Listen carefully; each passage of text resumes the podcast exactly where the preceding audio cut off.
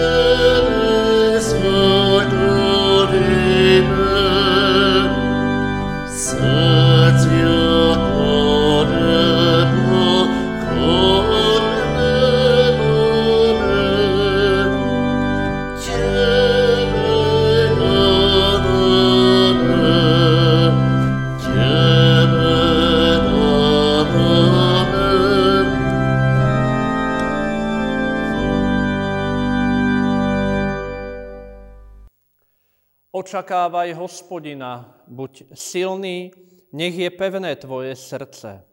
Očakávaj hospodina. Amen. Slova písma svätého, milé sestry a milí bratia, ktoré k nám budú zaznievať tu od stola pánovho, máme zapísané v 118. žalme. V 118. žalme čítame tieto slova. Ďakujte hospodinovi, lebo je dobrý, lebo jeho milosrdenstvo trvá na veky. Nech povie Izrael, jeho milosrdenstvo trvá na veky. Nech povie dom Áronov, jeho milosrdenstvo trvá na veky. Nech povedia tí, čo sa boja hospodina, jeho milosrdenstvo trvá na veky. V tiesni som vzýval hospodina, a hospodin mi odpovedal a vyslobodil ma. Hospodin je so mnou, nebojím sa. Čo mi urobí človek? Hospodin je so mnou medzi mojimi pomocníkmi. Pohrdavo sa pozriem na tých, čo ma nenávidia. Lepšie je utiekať sa k hospodinovi, ako spoliehať sa na človeka. Lepšie je utiekať sa k hospodinovi, ako spoliehať sa na kniežatá. Obklúčili ma všetky národy, ale v mene hospodina som ich odrazil. Obklúčili ma, áno, obklúčili ma zo všadiaľ, ale v mene hospodina som ich odrazil. Obklúčili ma ako včely, zhasli ako plameň strenia, ale v mene hospodina som ich odrazil. Prudko na mňa dorážali, aby som padol, ale hospodin mi pomohol. Hospodin je moja sila a pieseň, stal sa mi záchranou. Hlas plesania nad záchrancom znie v stanoch spravodlivých. Hospodinová pravica mocne zasiahla, Hospodinová pravica sa pozdvihla, hospodinová pravica mocne zasiahla, neumriem, budem žiť a vyrozprávam skutky hospodina. Veľmi ma potrestal hospodin, smrti ma však nevydal. Otvorte mi brány spravodlivosti, vojdem nimi a poďakujem sa hospodinovi. Toto je hospodinová brána, ňou vchádzajú spravodliví. Ďakujem ti, že si ma vypočul, že si sa mi stal záchranou. Kameň, ktorý stavitelia zavrhli, stalo sa uholným kameňom. Stalo sa to napokyn hospodina. Je to vec v našich očiach obdivuhodná. Toto je deň, ktorý urobil hospodin. Plesajme a radujme sa v ňom. Hospodin, prosím, pomôž. Hospodin, prosím, dopraj úspech. Požehnaný, kto prichádza v mene hospodina. Žehnáme vás z hospodinovho domu. Hospodin je Boh, osvecuje nás. Zoradte slávnostný sprievod s vetvami až k rohom oltára. Ty si môj Boh, ďakujem ti, vyvyšujem ťa, môj Bože. Ďakujte hospodinovi, lebo je dobrý, lebo jeho milosrdenstvo trvá na veky. Amen. Blahoslavený každý, kto Božie slovo počúva a verne ho zachováva v celom svojom živote. Amen. Sur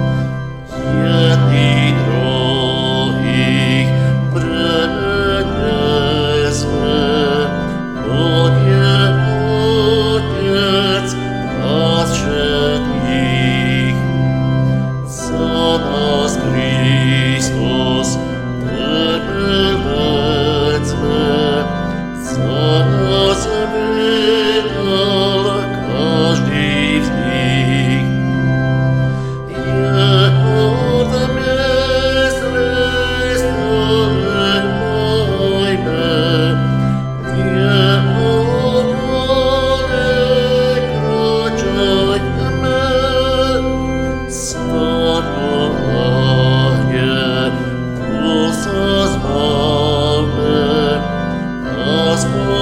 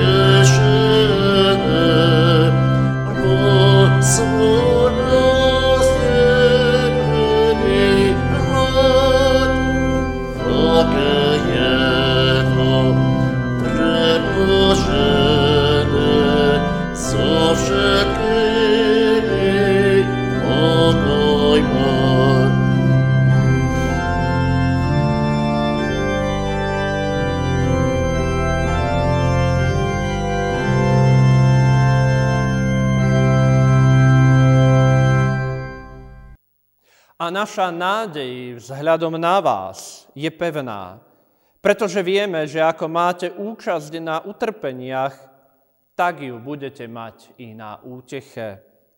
Amen. Skloňme sa k modlitbe. Dobrotivý náš nebeský Otče, i v dnešný deň chceme volať k Tebe. Chceme pozdvihovať náš hlas. Chceme ti vyznávať, že si dobrý Boh a všetko múdro riadiš. My sa však nechceme riadiť tvojou vôľou. Pravotíme sa s tebou a chceme si moc vziať do svojich rúk. Niekedy sme schopní kresťanské hodnoty, tvoje hodnoty, zneužiť na to, aby sme dosiahli svoje ciele. Predsa však vieme, že nad všetkým si ty. A je nám ľúto, ak vidíš v tomto skazenom pokolení iba sklamanie a bolí ťa, keď vidíš, že medzi sebou zvádzame boje.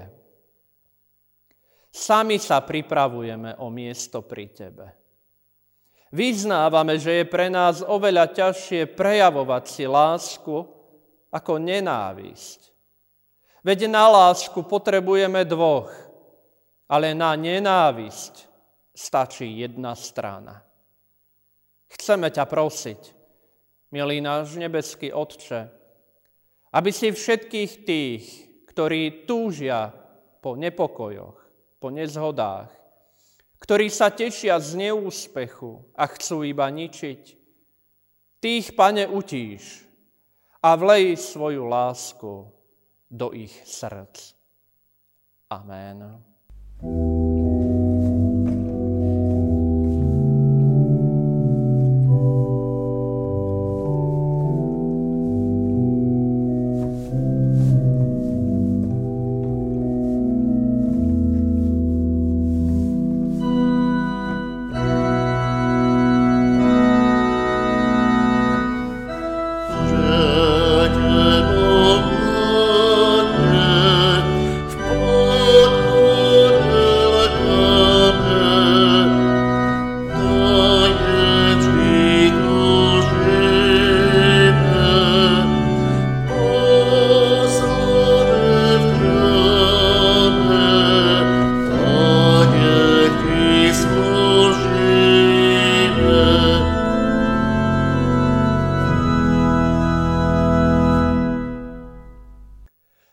Písma svätého, na základe ktorých sa k vám dnes prihovorím, milé sestry a milí bratia, máme zapísané v Markovom evanieliu, a to v 8. kapitole, vo veršoch 31 až 33. V Markovom evanieliu v 8. kapitole vo veršoch 31 až 33 čítame. Potom ich začal učiť, že syn človeka musí mnoho trpieť. Zavrhnú ho starší, veľkňazi i zákonníci. Zabijú ho, ale na tretí deň vstane z mŕtvych. Hovoril im to celkom otvorene. Peter ho odviedol na bok a začal mu dohovárať. Ježiš sa obrátil k učeníkovi a Petra pokarhal. Choď za mňa, Satan, lebo nemáš zmysel pre Božie veci, len pre ľudské. Amen. Milé sestry a milí bratia, podobne ako minule, tak aj dnes tu máme príslovku potom, ktorá naznačuje nádväznosť na predošlé udalosti. V bezprostrednej blízkosti Ježišovej predpovede utrpenia je Petrovo vyznanie. Ježiš sa v ňom pýta učeníkov, za koho ľudia pokladajú Ježiša. A kým sa učeníci predbiehajú v tom, kto ponúkne Ježišovi najnovšie správy od ľudí, Peter neváha a vyznáva, ty si Kristus. A to hovorí za všetko. Okrem tohto úzkeho pohľadu na kontext sa naň môžeme pozrieť aj v širšom meradle kontexte celej kapitoly je nemenej významné aj varovanie pred kvasom farizejov a Herodesa. To znamená, že tu máme výstrahu proti vtedajším učiteľom zákona a proti Herodesovi, ktorý je predstaviteľom vládnucej triedy. Myslím si, že dôvody tejto výstrahy si nemusíme vysvetľovať. Aj keď my poznáme dôvody, pre ktoré chcel Ježiš chrániť svojich najbližších od vtedajšej vládnucej triedy, učeníci tie dôvody nepoznali. A v tomto momente, keď ich varuje pred kvasom mocnárov, Zároveň im hovorí, syn človeka bude veľa trpieť. Jednak je to jeden z dôvodov, pre ktorý sa majú onoho kvasu vyvarovať. Na druhej strane sa im môže zdať, že nech sa rozhodnú pre kohokoľvek. Skončí to s nimi zle. Ježiš ich varuje, že pomoc vo vládnych kruhoch nenájdu, ale ani pri ňom to nebude jednoduché. Koniec koncov Judáš je príkladom výberu svetskej moci. Vo vyberaní si medzi svetom a Ježišom smieme nachádzať aj analógiu s dneškom. Aj v našom živote viery sa potýkame s každodennými rozhodnutiami, či si vyberieme tento svet, s jeho mocnármi, alebo pána Ježiša Krista. Vieme tiež, že s Ježišom to v tomto svete nebudeme mať o nič ľahšie, možno v niektorých ohľadoch ťažšie, lebo nás pre jeho meno môžu prenasledovať, môžu o nás zle hovoriť, vysmievať sa nám, ale oproti svetu nám iba Ježiš ponúka perspektívu väčšného života. Svet s jeho krásou nám ponúka iba pominutelné telo, pominutelné veci, pominutelný život. A keď si takto rozložíme všetko nadrobné, je naše rozhodovanie jednoduchšie. Otázka však znie, či sa iba takým rozumovým poznaním či kalkulom dostavíme alebo smerujeme k spáse.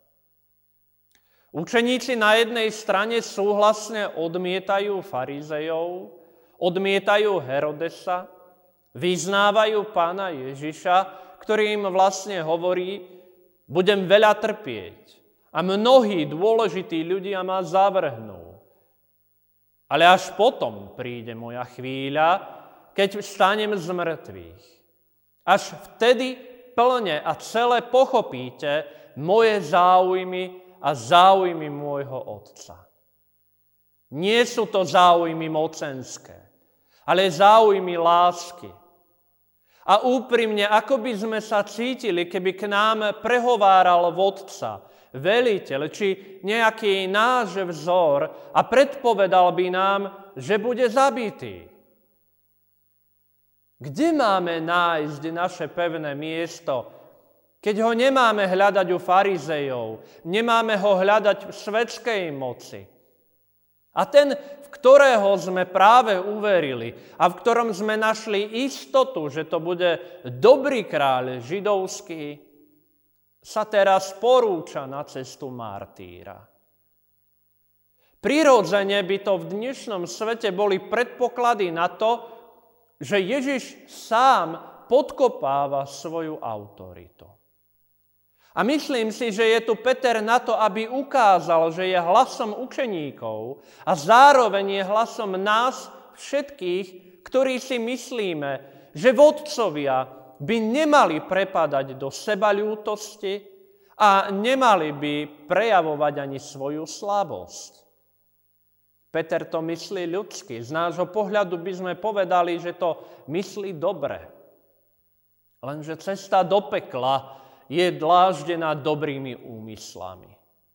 Aj my si niekedy myslíme, že musíme povedať, že musíme dohovoriť, že je potrebné, aby sme sa ozvali, aby bolo počuť náš hlas, aby bolo počuť náš názor. Ale od Ježiša znie jednoznačné. Choď za mňa, Satan, lebo nemyslíš na Božie veci, ale na ľudské. V Ježišovej predpovedi nachádzame niekoľko zistení. Jeho slova sú predpovedou udalosti, ktoré my nazývame pašijami. Neklamným znakom, že odkazuje na tieto udalosti, je zmienka o starších, o farizejoch a veľkňazoch. Po druhé, predpoveď je vyňatá z pôvodného pašiového osadenia a je pre, premiestnená do obdobia, keď Ježiš pôsobil v Galilei. Ako by Markovi išlo o to, aby sme v každom okamihu mysleli aj na tento aspekt Ježišovho pôsobenia. Tretím poznatkom, ktorý si môžeme všimnúť, je ten, že ide o sériu predpovedí, ktoré sú miestne spájané s pôsobením Ježiša v Galilei. Ježiš svojim učeníkom nielen predpovedá, ale on ich učí, že syn človeka musí mnoho trpieť. A ak niekoho niečo učíme, robíme tak preto, aby v budúcnosti nadobudnuté vedomosti mohol dotyčný využiť na zlepšenie či pochopenie súvislosti. Učenie je prípravou do života. A ak to platí pri učení, kde nadobúdame vedomosti, platí to aj teraz. Ježiš učí a pripravuje svojich žiakov, aby očakávali Ježišovo týranie. Očakávajte, že so mnou bude zle zaobchádzané. Očakávajte, že sa proti mne postavia mocní ľudia a budú mi škodiť. Takto ich vyučuje, ale nie preto, aby keď tá chvíľa nastane, boli vystrašení. Ale pamätali, že ich na to Ježiš pripravovalo. Všetko sa deje iba tak, ako sa diať má. Ale ako to už s nami a s našim vyučovaním býva, nie vždy sa v skúškach osvedčíme a nie vždy sa nám podarí látku pochopiť. Ježiš v súvislosti s predošlým Petrovým význaním potvrdzuje, že je Mesiáš. Dôkazom toho, že sa sám identifikuje ako spasiteľ sveta je pomenovanie syn človeka. Odkazuje tým na knihu Daniel, kde v 7. kapitole čítame tieto slova. V nočnom videní som videl s nebeskými oblakmi prichádzať kto si ako syn človeka. Priblížil sa až k odvekému Priviedli ho pred neho. Bola mu odovzdaná moc a sláva i kráľovstvo, aby mu slúžili ľudia každého národa i jazyka. Jeho moc je väčšiná, nikdy nepominie a jeho kráľovstvo nebude nikdy zničené. Tituly pána Ježiša sú základnými výrazmi, ktoré mu môžeme priradiť. Ich pôvod nachádzame v židovskom prostredí, čo vo výsledku spôsobovalo problémy pri ich pochopení. Pohania im nerozumeli. Syn človeka bol neskôr nahradený titulmi Syn Boží a Pán. Neskoršie generácie si osvojili pomenovanie Spasiteľ a Vykupiteľ. Ježišové tituly sú v Novej zmluve veľmi nápadné a vyjadrujú význam pána Ježiša v troch vzťahoch. Ako Kristus je tým Bohom pomazaným, ktorý bol predpovedaný v písme a ukrižovaný za to, že sa podľa vtedajších mocnárov rúhal Bohu. Je obsahom Evanielia, tak predmetom viery. Ako syn Boží je určený svojim nezmeniteľným vzťahom k nebeskému Otcovi. Týmto potvrdzuje, že je prostredníkom spásy ľudí. Ako pán je vyznávaný ľuďmi a uznávaný ako autorita. A v tom okamihu dejín, ktoré nemáme radi, ale ktoré boli potrebné, bol Ježiš zavrhnutý staršími, veľkňazmi a zákonníkmi. Tí, ktorí by mohli mať moc uznať ho, ho vlastne zavrhli. Nemal tak vážnosť v očiach bežného ľudu. Svojich najbližších však nechcel stratiť a tak ich varoval. Toto sa musí udiať a vy vtedy nemôžete ochabnúť. A s tým súvisí aj to Petrovo pokarhanie. A my sa môžeme právom pýtať, nazval Ježiš učeníka Petra satanom? V Biblii nachádzame veľa nadávok, medzi inými Beliár, Belial, Mastema, Belzebul alebo Belzebub. Všetky majú jedno spoločné. Sú označením oponentov alebo tých, ktorí chcú protirečiť. Ježiš tu používa výraz satana, ale skôr vo významné prídavného mena. Ako by hovoril satanský, diabolský. Nechce tým Petrovi povedať, že je verným princom temnoty. Aby to bolo jednoduchšie pre pochopenie a zjemnené v tom silnom význame, tak by sme mohli povedať, odíď odo mňa každý, ktorý sa proti mne staviaš. Ježiš mu preto vysvetľuje, ty nemyslíš na veci Božie, ale na ľudské. Na Petrovú obranu musíme uznať, že on nedokáže reflektovať svoju ľudskú múdrosť s múdrosťou Božou. To nemohol vedieť. Premýšľal len tak, ako bolo naučený. A v tom si myslím je aj význam dnešného textu, ktorý je v tak jasnom kontraste s Petrovým význaním. Naši rodičia, naši starí rodičia, nás naučili nejako rozmýšľať. Naše premýšľanie sa však v priebehu rokov formuje a môže byť ovplyvnené alebo ovplyvňované mnohými pozitívnymi i negatívnymi podnetmi. Naše premýšľanie ovplyvňujú autority, ľudia, ktorých si vážime, ale aj naši priatelia a známi. Niekedy sa vieme aj podporovať a povzbudzovať v rovnakých postojoch a názoroch. A dnes sa veľmi často skloňuje spojenie kritické myslenie.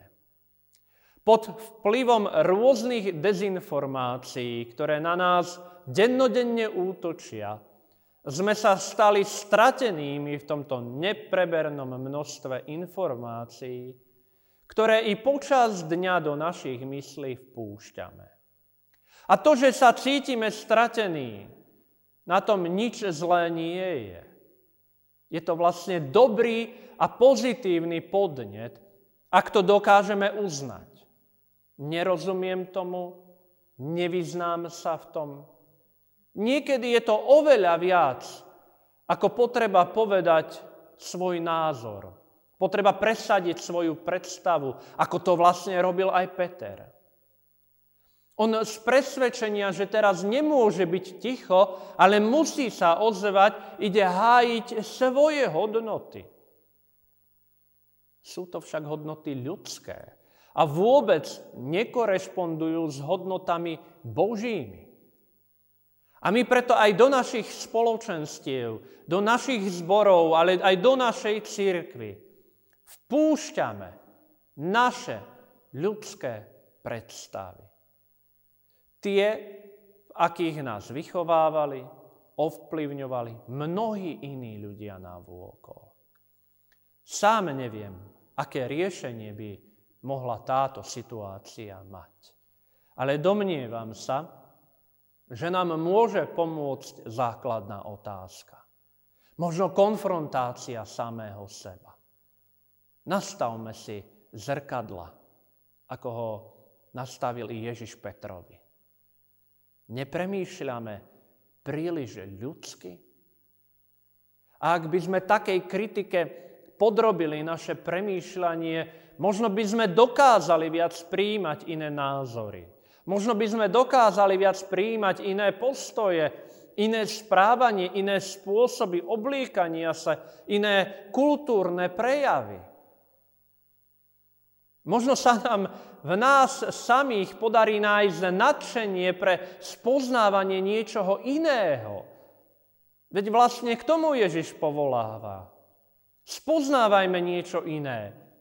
Spoznávajme Jeho. Naše ľudské myslenie sa v jeho postojoch nebude zhodovať, lebo sme telesní a telesne zmýšľame. Sme ovplyvnení, ovplyvniteľní aj vlastným telom, ktoré si žiada a z ktorého neraz pochádzajú naše zlé myšlienky. Stávame sa tak oponentami Božej vôle. A stojíme pred neľahkou úlohou, zvlášť v tomto predpôstnom čase, kedy by sme mali našu vieru, naše myšlienky a naše postoje skúmať hlbšie a premýšľať, či nemyslíme, či nekonáme príliš ľudsky. Zanechajme preto naše naučené vzorce, ale hľadajme a tešme sa v inakosti, pretože nás môže obohatiť. Ježiš bol a je iný, než sme my. A ak dokážeme odovzdávať samých seba pánovi, ak dokážeme milovať pána Ježiša a tú výnimočnú inakosť, ktorú on stelesňuje, ak ho chceme každým dňom bližšie a viac spoznávať, objavovať a hľadať v ňom potešenie, nádej a lásku, potom milujme aj inakosť v našich sestrách a bratoch. Naučme sa spolu s učeníkmi, že nie vždy tie zabehnuté vzorce správania sa sú jedinou správnou cestou, ale že sú to niekedy aj veľmi odvážne kroky, odvážne rozhodnutia. Viete, to chce veľkú odvahu, ak v dnešnom svete chceme slúžiť pánovi Ježišovi Kristovi. Amen. Pomodlíme sa. Milý náš Pane Ježišu Kriste, my Ti chceme slúžiť a chceme ťa vyznávať, ako ťa vyznával Peter. Si Kristus, Syn Boha živého. Odpuste nám, keď do nášho srdca vpúšťame naše ľudské myšlienky, naše ľudské predstavy, naše naučené vzorce, od ktorých sa nevieme odbremeniť. Otváraj nám myseľ, otváraj hlavne naše srdcia, aby s láskou vedeli príjmať inakosť. Nech sme schopní iným ľuďom prejavovať lásku, ktorú si nám do srdc vštiepil Ty. Nech sa nedelíme podľa farieb ani jazyka, ale spájame sa Tvojou láskou. Nauče nás príjmať aj zlé správy a zlé veci, Veď Peter, keď si ťa zavolal na bok, sa iba nedokázal stotožniť s tým, čo vlastne hovoríš. Nevedel prijať tú zlú správu, že musíš zomrieť. My sa však chceme stotožniť aj s tým zlým. A to tak, že aj to zle príjmeme ako Tvoju vôľu. Chceme príjmať dobré a aj zlé. Nauče nás to, pane, lebo sme rozmaznaní iba dobrým, ale nedokážeme potom pozorovať, že Ty nás chceš aj učiť, viesť a robiť z nás ľudí vhodných pre svoje kráľovstvo. Pane drahý, veď nás ohňom k ušľachtilosti a očistuj nás od nánosov špiny, ktorá nám bráni v tomto svete žiariť. Amen. Otče náš, ktorý si na nebesiach, posved sa meno Tvoje, príď kráľovstvo Tvoje, buď vôľa Tvoja ako v nebi, tak i na zemi. Chlieb náš každodenný daj nám dnes a odpúšť nám viny naše, ako aj my odpúšťame viníkom svojím i neuveď nás do pokušenia, ale zbav nás zlého, lebo Tvoje je kráľovstvo, i moc, i sláva, a že na veky. Amen. A tak si vyprosme Božie požehnanie a príjmime ho s vierou živou a pravou. Takto.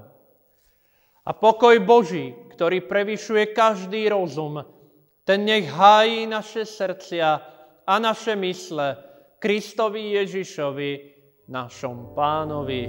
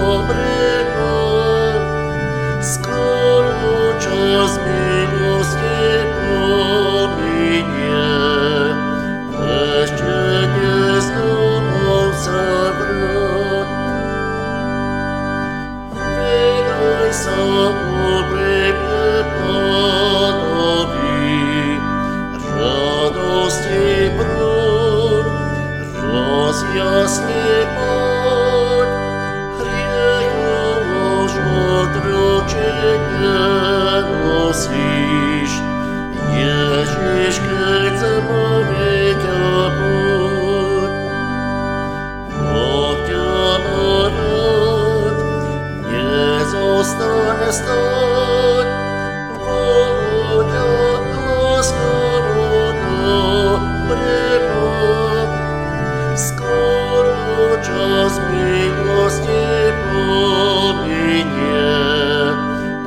Jeszcze nie zdołał sam